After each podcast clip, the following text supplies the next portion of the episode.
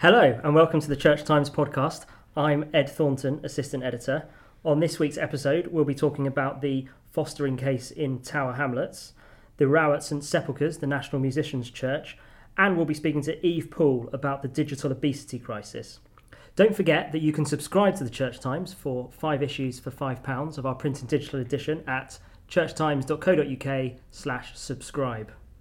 When we're all back from the Greenbelt Festival after a sunny weekend, I'm joined by Madeleine Davies, Deputy News and Features Editor, Tim Wyatt, Digital Editor, and Hattie Williams, News Reporter. The Times newspaper reported on Monday on its front page that Tower Hamlets Council had placed a 5-year-old girl from a Christian family and native English speaker with Muslim foster carers. The story's caused a great deal of controversy. Madeleine, you've been following it up and getting behind some of the more sensationalist headlines, and it's a more complex and nuanced picture than perhaps at first appeared. Yeah, so I think the publication of the court papers on Wednesday shone quite a different light on what had occurred. So some of the things that emerged were that the maternal grandmother, who now has care of the child, is recorded as being from a Muslim background herself, although her daughter, the child's mother, disputes that. Also the fact that the maternal grandmother is hoping to actually go back to her country of origin with the child, so she'd be actually taken out of the country, and also the fact that she, from what we can see from the court documents, speaks a different language from the child's mother. So it would appear that even if the child is placed with the maternal grandmother, there is still this question of matching religion and language. So yeah, sort of a lot more complicated than the original story suggested. And what have people been saying? Krish Kandiah is a very prominent Christian campaigner on fostering and adoption and an expert on these things. I believe he's commented on this case. Yeah, so he wrote a letter to the Times in which he said that the government needed to recruit a diversity of foster carers. I think he's previously estimated that we need about another 9,000 foster carers in order to meet the needs of children in the country. He also talked about the need for faith literacy in foster care, which is also something that was brought up by Elaine Dibbon, who works for Coram BAAF, which supports local authorities and fostering agencies. She talked about the fact that actually it's not unusual for children to be placed with families which are of a different religious background. So a lot of Muslim children, for example, might be placed with families that are Muslim. And in those cases, it's really important to increase the family's faith literacy. So you could do that by giving them literature, explaining, for example, traditions. You could also link up that family with the local faith community, which might be the mosque or community centre, or in this case, perhaps a church. So there are already cases where children are placed with families where there isn't a perfect match. She said that's particularly common if it's a case of a sort of an emergency placement. We know that in the case raised by the Times, the police placed the child in the care of social services and as an emergency. So it may have been that the council really had to find a family extremely quickly, and they've already said that at that time there wasn't a white family available. It's probably worth looking into a little bit about the legal context. The Children's Act from 1989 says that local authorities must give, quote, due consideration to a child's religious persuasion, racial origin and cultural and linguistic background, which of course doesn't preclude placing a child outside of that background. But I think it's interesting to remember just a few years ago when Michael Gove was Education Secretary, he himself adopted as a child, made a big plea saying, local authorities are too desperate to try and match up ethnic and cultural backgrounds, and they're leaving kids in care for years where they try and find the perfect match. It's better to put, a white child with black parents or vice versa than leave them in care in a care home. So it's interesting how maybe moods are shifting on that. There's also obviously Elaine highlighted that that's refers to adoption rather than fostering. But I know Sir Martin Narey, who's currently conducting a review of fostering, has raised concerns and said that we shouldn't go back to an era where perhaps there was an overemphasis on matching according to religion and race. He's argued that that doesn't matter in 2017, which I think is a statement which probably will be debated by various groups. Yeah, Andrew Brown's covered this in his press column, hasn't he, this week, from the reporting of this case. He says the reaction to this was often simple tribalism. We don't want our children looked after by them.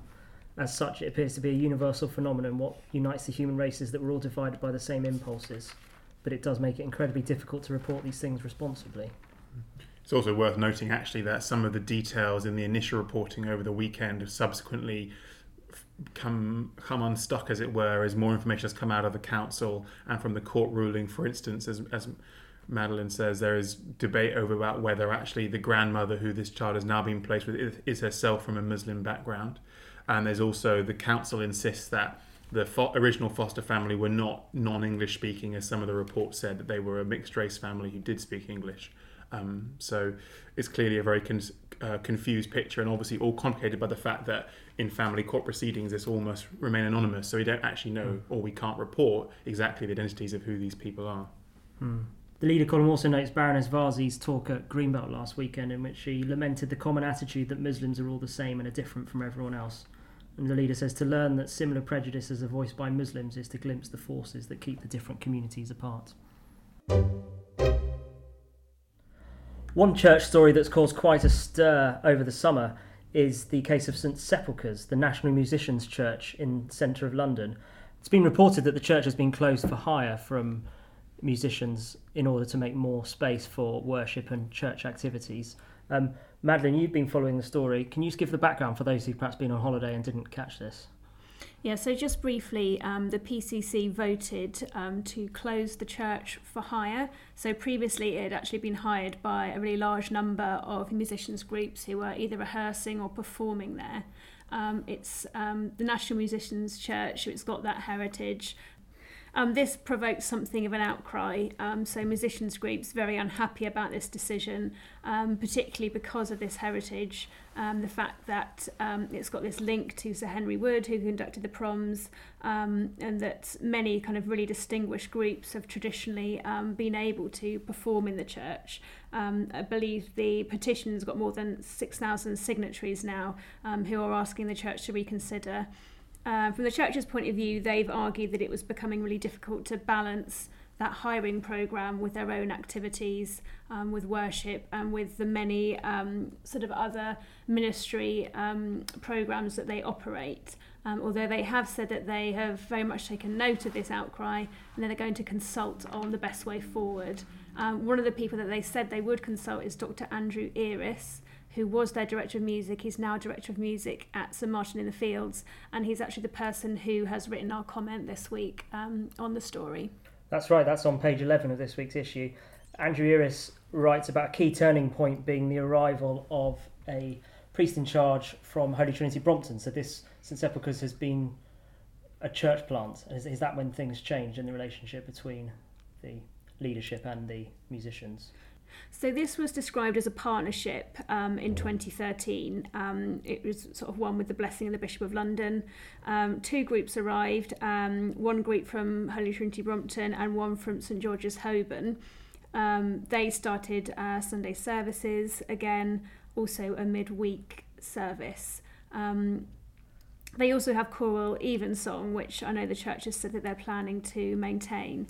But from what Dr. Earis has suggested, although there was a lot of goodwill initially around maintaining this sort of musical heritage of the church, there's a feeling in some quarters that hasn't kind of been fulfilled, and that there's been something of a breakdown in that sort of relationship. It's almost like this case is a kind of microcosm of the broader debate that we've seen in recent months and years about the HTB church planting scheme and those questions of whether a church plant is a power grab by HTB to impose one style of charismatic evangelical worship, or whether it's possible to do it in a way which is mutual and in which you can blend different traditions and styles of worship together. I know Dr. Earis has told me previously that in 2013 the PCC was quite balanced, so it was a mix of people who'd come from these two groups and sort of the original congregation.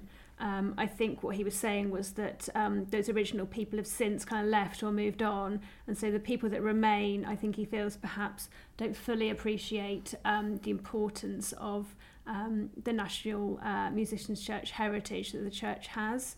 I think that's sort of one of the things that he mentioned to me. I think one of the interesting things about Dr. Earis's piece is that he's not saying there's a sacred secular divide here, that the musicians just want to hire a beautiful concert space. He says, I firmly believe this outpouring of dissent about this decision is not just an attempt to keep St Sepulchre's as an affordable rehearsal and concert venue, but a cry for a real spiritual home for musicians. And he says, for me, there is no distinction between concerts and worship. It is all church. It's hard to argue Bach's St John Passion or Mozart's Requiem is any less of a spiritual experience than a church service. I think it's interesting what he says at the end about how there's a huge missional opportunity for St Sepulchre's. You know, he's not saying that we need to wind the clock back and, you know, undo the HTB church plan at all, but actually it wouldn't be impossible to find a middle ground and find a way in which this church could be a live, active congregation that, you know, does mission and outreach to Hoban and the place it's in, but it can also continue its, you know, long heritage as a special place for musicians, both in terms of, you know, ministry to musicians and also as a place for concerts. I think, you know, I imagine that would probably be the outcome. You'd think there'd be such an outcry from the musicians that you'd imagine the church and the PCC would look to find a way in which they can, you know, both sides of that ministry of the church can be fulfilled in the same building. I think also we're expecting further comment from St Sepulchre's. I think at this point we have obviously heard a lot from people who are unhappy about this decision. It will be interesting to see how they respond. It's sort of a couple of weeks now, I think, until we've sort of last heard from them. So it'll be interesting to sort of hear the other side of the story, perhaps. If they do respond, you can, of course, read about it on churchtimes.co.uk. Over in the United States, more than 150 evangelicals have signed a statement on human sexuality in the Bible. It's called the Nashville Statement. Hattie, you've been following this story. Why do you think this is significant?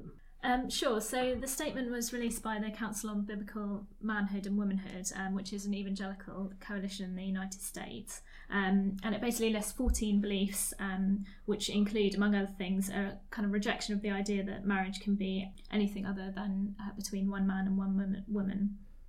And it also makes some comments about homosexuality in terms of the very approval of homosexual, as it says, immorality. It is sinful in itself.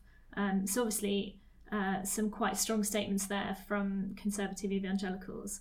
And later this week, the day afterwards, in fact, Christians in support of LGBT members of the community have released a statement which is almost in parallel to the Nashville Statement, and it's called Christians United.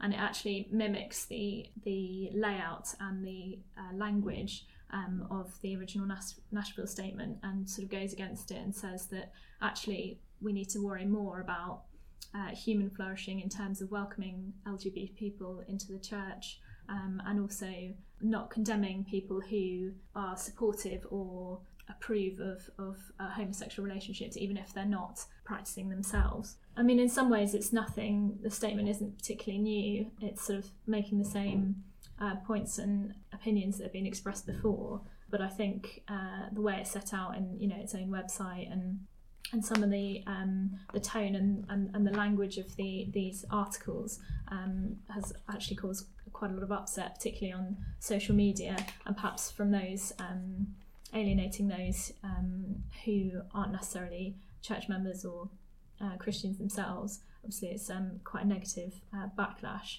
But in terms of signatories, there's no surprises really in terms of who signed either statement.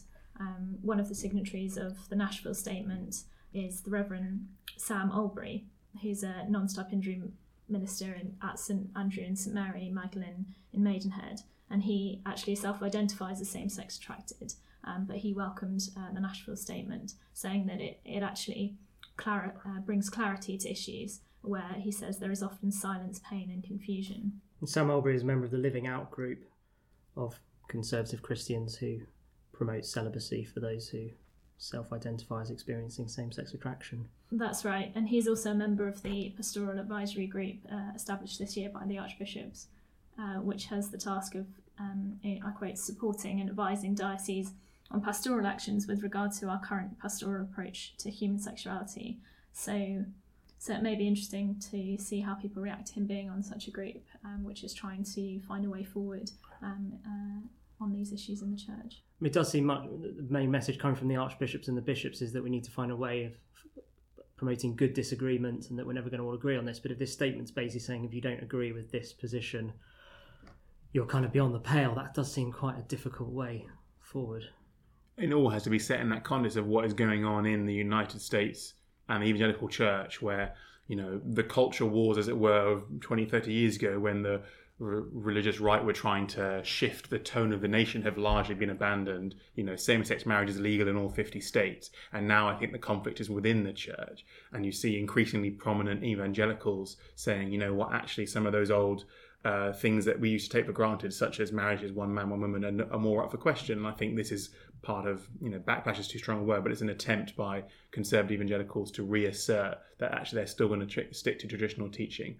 But I think it's likely to be seen increasingly as a debate within the church rather than one that has much influence on the direction of society in the wider United States. Interesting they called the statement the Nashville Statement. I saw that the mayor of Nashville and civic leaders have come out very strongly saying this does not represent the views of us as a city, and it's kind of interesting when religious groups appropriate a particular name and a particular stance can become associated with that city. I guess there's nothing to stop them doing that, but I guess people just have to use their publicity machines to make clear that this is a particular group of evangelicals who happen to meet at a conference in Nashville, I think, to talk about this. The same is the case with the Keswick Ministries and the whole debate going on there about when it's held during the summer, and the community members don't particularly like being associated necessarily with a Christian conference, which actually is quite bad for business, well, they would say. I think also just worth saying there are some conservative Christians who've been blogging and tweeting saying that they support some of what's in the Nashville Statement. They don't think it's the right way to go about things. They think that it goes too far in places. So I think there are plenty of evangelicals with that view on sexuality who are not signing this. I thought an interesting name I couldn't see on the list was that of Tim Keller from Redeemer Presbyterian Church in New York, who's a leading reformed evangelical in America, but I don't think he signed it. Dr. Eve Poole is an author, speaker, and pioneer of the leader-smithing movement. She wrote in the Church Times recently about the digital obesity crisis among children and young people and the effect it may be having on mental health. I spoke to her. You're right that many of us have probably not had much eye contact recently with children because they're glued to their digital devices. Could you say some of what the evidence is about the extent of this? I mean, I'm sure we all know it anecdotally, but I believe there are some academic studies. Well, more so than academic, actually, from think tanks and from Ofcom themselves. So Ofcom's study suggests that even 3 to 4-year-olds are spending 8.5 hours online a week, which has grown exponentially. And once they hit teenage years, 12 to 15 age range, they're averaging over 20 hours a week online. 3/4 of that age category have a social media profile. And of course, as soon as you're on Facebook or Twitter, then you get into this whole arms race of having to keep up with likings and views and all that kind of stuff. The Ofcom report also suggested that teenagers are increasingly using social media not only at school, but also before school and after school. 2% of them are messaging still at midnight. And even at 10 o'clock, 10% of them are on social media. So there's a knock-on problem with the amount and quality of sleep that teenagers are getting, which is unhelpful. And I think a huge volume of this age group, even from the age of 5, 40% of children have their own smartphone, which is, because in that age range of 5 to 15, they're saying that's 41%. With a smartphone. So we're starting terribly young with children becoming rather addicted to these fabulous machines that give them feedback whenever they switch them on, whenever they look at them. There's something, there's a reward, there's a sweetie for them to look at. And in order to keep getting that kind of reaction, they then have to feed into this system, this greedy, hungry system, 24/7 in order to keep those rewards coming. And you describe this in your piece as a digital obesity problem. Well, I mean, actually, this is not even me. This is the Children's Commissioner, Anne Longfield, who has, I think, just launched a 5 a day campaign. She thinks that this digital obesity is a bit like the general obesity crisis, and that actually if parents as well as policy makers and schools and other people in a position of authority over children started looking at social media a bit more like junk food, we might get some better ways of dealing with this digital obesity crisis. So she talks about the NHS has 5 wonderful steps to better mental well-being, and she wants us to think of those 5 steps a bit like our 5 a day on healthy eating.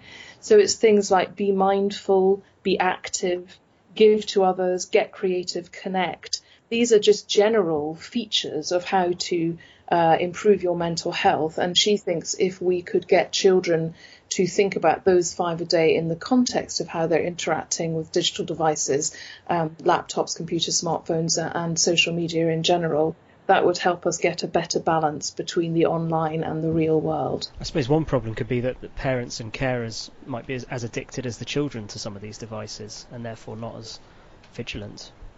I think that's absolutely right. And I think, you know, often we are using these devices as babysitting devices because parents are so very stretched themselves. So apart from the poor role modelling, because we are all, you know, this is part of our professional world these days, being available 24/7.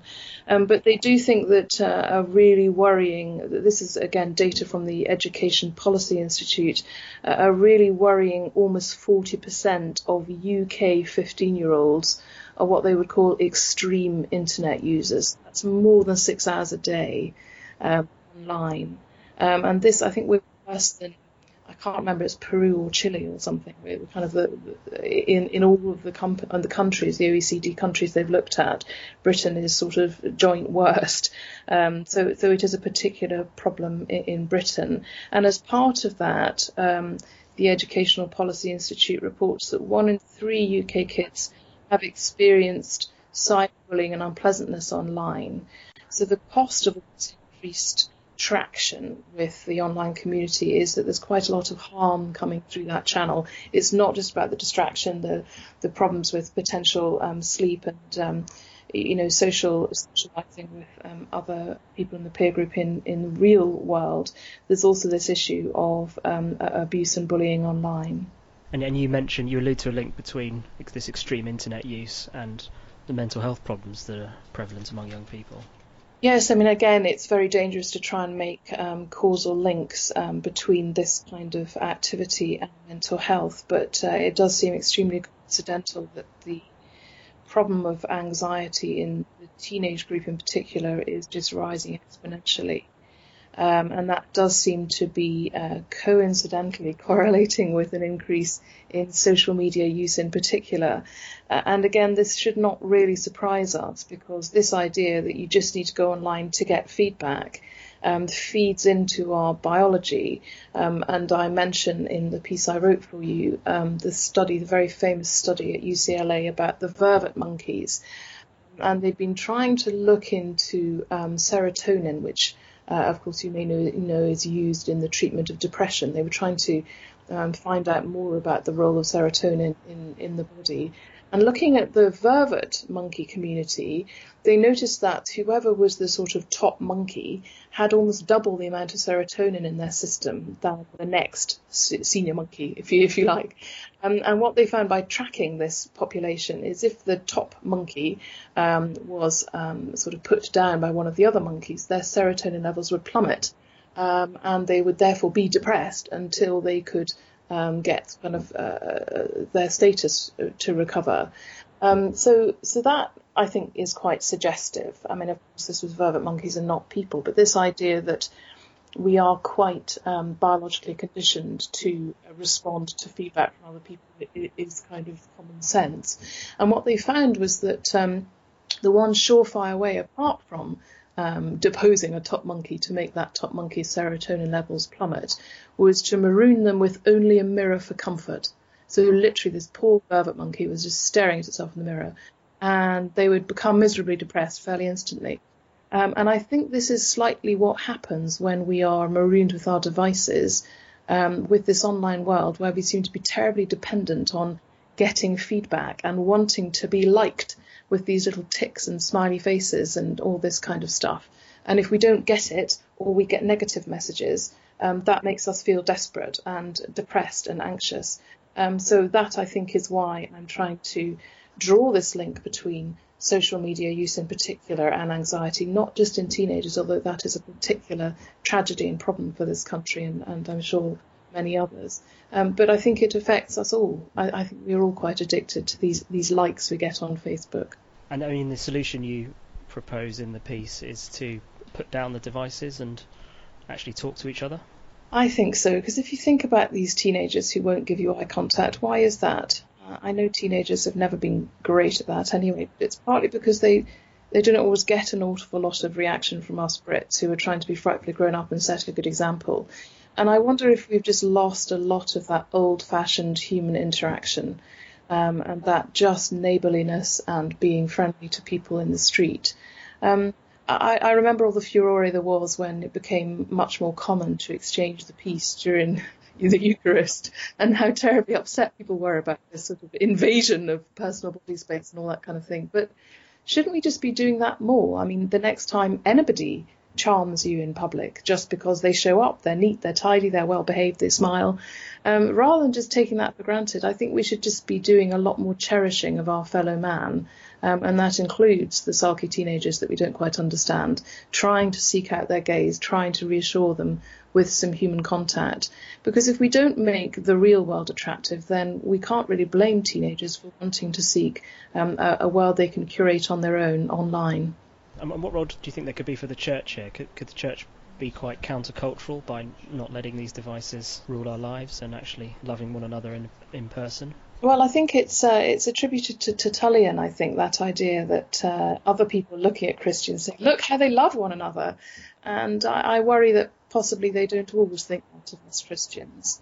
And I know that there are many organisations that do have rules about the use of social media, and I'm sure there are many vicars who aren't very keen people are tweeting during their sermons. But there is just something about not being distracted by social media, although there are some very specific things we could do about that as a discipline.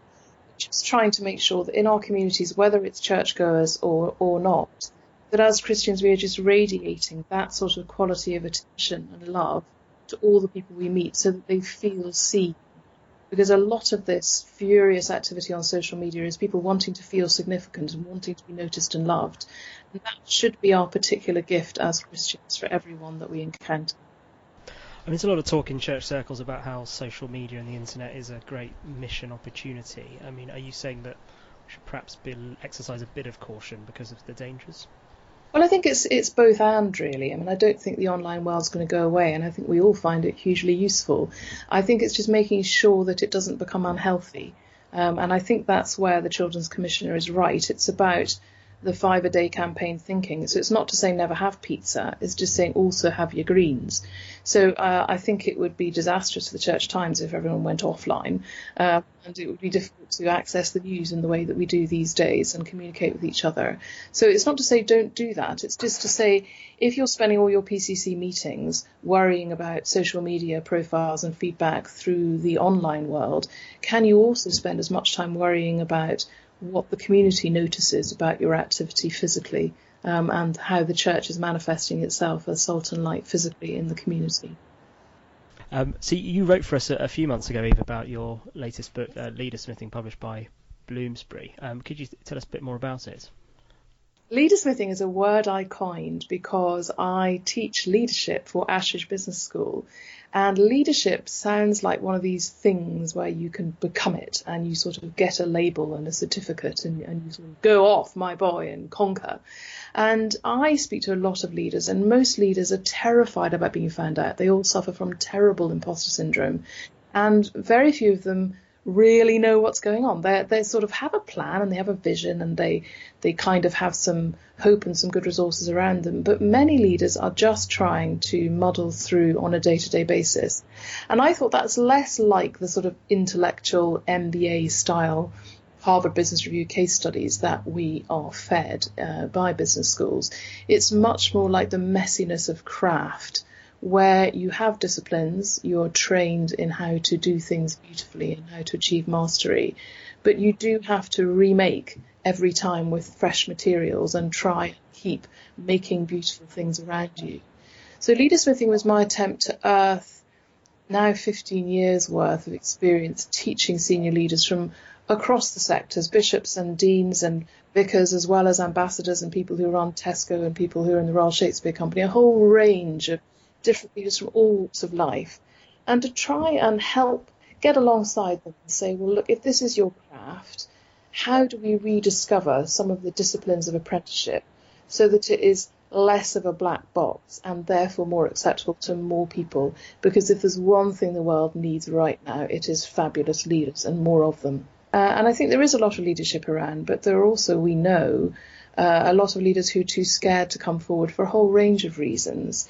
And we know just from the sort of normal statistics around gender and diversity at the top of organisations, that's a real problem that we are not representing the communities that we serve. And my experience working with leaders is that there's just an awful lot of fear. There's a huge volume of people who just don't feel they could really get away with it. They couldn't really pull it off, and they're being held back by fear. So I wanted just to try and make it easy for anyone who aspires to leadership or feels that they really care about something, that they want to lead, but they're just holding back, to make that an easier process. So what we did at Ashridge Business School was we spoke to a whole load of board level leaders and said to them, well, come on, you know, given what you know now as leaders, what do you wish you'd known 10 years ago? And how did you learn those things? Because if we could bottle that, if we could feed it to putative leaders on the way up, then it would make it a lot quicker to become job ready. And it would demystify the whole leadership thing. What were some of the things that people wish they'd known 10 years ago? A lot of it was things like, I can do it. Very many leaders thought, gosh, why has it taken me so long? Because this is much easier than I thought. A lot of people thought that it was harder than they thought, because there are things around decision making and difficult conversations in particular that people find very hard. One of the very interesting research findings was that people tend to be held back because they don't want to have a difficult conversation about something with someone. And the reason they don't want to have that conversation is they're terribly worried either about chaps shouting or women weeping. And, you know, that's great, but it just means a lot of conversations aren't being had because people are terribly worried about the kind of emotional overspill and how they might deal with that. But just imagine if we were fearless about conversations, the way that Jesus used to march around having any kind of conversation he wanted with anyone. Imagine if we just were very clear about what the point of all of this is, and we could just open-eyed go up to people we needed to talk to and have that conversation beautifully and genuinely. We would all just be able to crack on a lot faster. So there's a lot of stuff in this book which is really practical tips about how to say no, how to ask for things that are difficult, how to deal with poor performance, all these things which are bread and butter not only in organisations but in congregations up and down the country. Of course, many churches are places where people struggle to say honestly what they're thinking. Well, I've found that I think probably my biggest audience in terms of people buying the book has been clergy, because I think you're absolutely right. There's a lot of fear, particularly now we've got this sort of desperate bums on seats mission, which makes it very hard for people to risk causing offence in case the richer parishioners in the pews who are bankrolling the thing take on. So there is a real problem, I think, about courage, but it is also one of love, really. I think if we love people enough, then we can see through our fears about how they might react and find the courage to say the right things and find the right words and hold those conversations in love. But there are some sort of technical skills involved in this which have never traditionally been taught to the clergy and haven't particularly been taught even through management courses in businesses. So, you know, there are some quite bog standard things about how do you go about actually listening well, actually doing good eye contact, actually figuring out strategies for talking to people. It's a very sort of, the book is a bit like a car manual, really. There's a lot of sort of spanners and widgets in there, as well as some sort of philosophy about leadership. So what have people enjoyed reading in this week's edition of the Church Times? I think my highlight is probably our front cover. It shows 14-year-old Becky Tyler, who gave the message at the Eucharist on Sunday at Greenbelt. It's a really lovely photo, and she's also been in touch with us today to say that she's very happy with it as well, and we're going to send her some copies. So, yeah, I think it's a really beautiful cover. Brilliant. I actually didn't go to Greenbelt this year, so I very much enjoyed some of the features and reviews which were featured in the paper. So if it's not something that you have been to yet, then you can pick up our paper and have a look and see whether it's your cup of tea, perhaps one for next year. I'd like to highlight a news story and a comment piece which are related in some ways. One is about a church-run scheme providing school uniforms for people who for whom the cost is really too much, and for whom this is a great source of anxiety. Just a very simple but helpful idea that requires a lot of hard work and initiative. And one single mother of seven is quoted as saying, "The service has been a lifeline. I worry about whether I have everything I need or whether I need anything extra. Going back to school is a huge pressure, and this community wardrobe, as it's called, is of huge help to me and other families in the area." Just another piece in our comment section that really highlights good work the church does that makes a difference to real people's lives is the Healing Ministry of Toddler Groups by Claire Kay, just talking about the crucial role such groups can play, you know, up and down the country for particularly mothers who have mental health issues, postnatal depression or other mental health problems when they have young kids, as a way of providing sort of basic listening and counselling, signposting them to mental health services, and also for people who are experiencing food poverty. It's a way of finding that out, providing help, signposting people to food banks. And actually these groups, which seem to just be going on week in, week out, day in, day out, can make a real difference. The one that really caught my eye was as a news story headlined, "Historian finds racy monks flouted the rules." I've always been a bit of a history geek, so I particularly enjoyed this one. It's about some new research from the University of Durham, which has been looking into Benedictine monks in Britain during the 16th and 17th centuries, and has discovered, to some surprise, that far from the kind of stereotypes of them being austere and pious, godly men, a lot of these monks lived lives, quote, "far removed from the expected discipline, which included refusing to be abstinent, serving as soldiers, and even in one case fighting a duel." My favourite story here is of Anselm John Mannock, who accidentally killed his brother Thomas by dropping a cannonball from a window. Overwhelmed with guilt, he decided to devote himself to religion. Only in the church times will you get that. That's it for this week's episode of the Church Times podcast.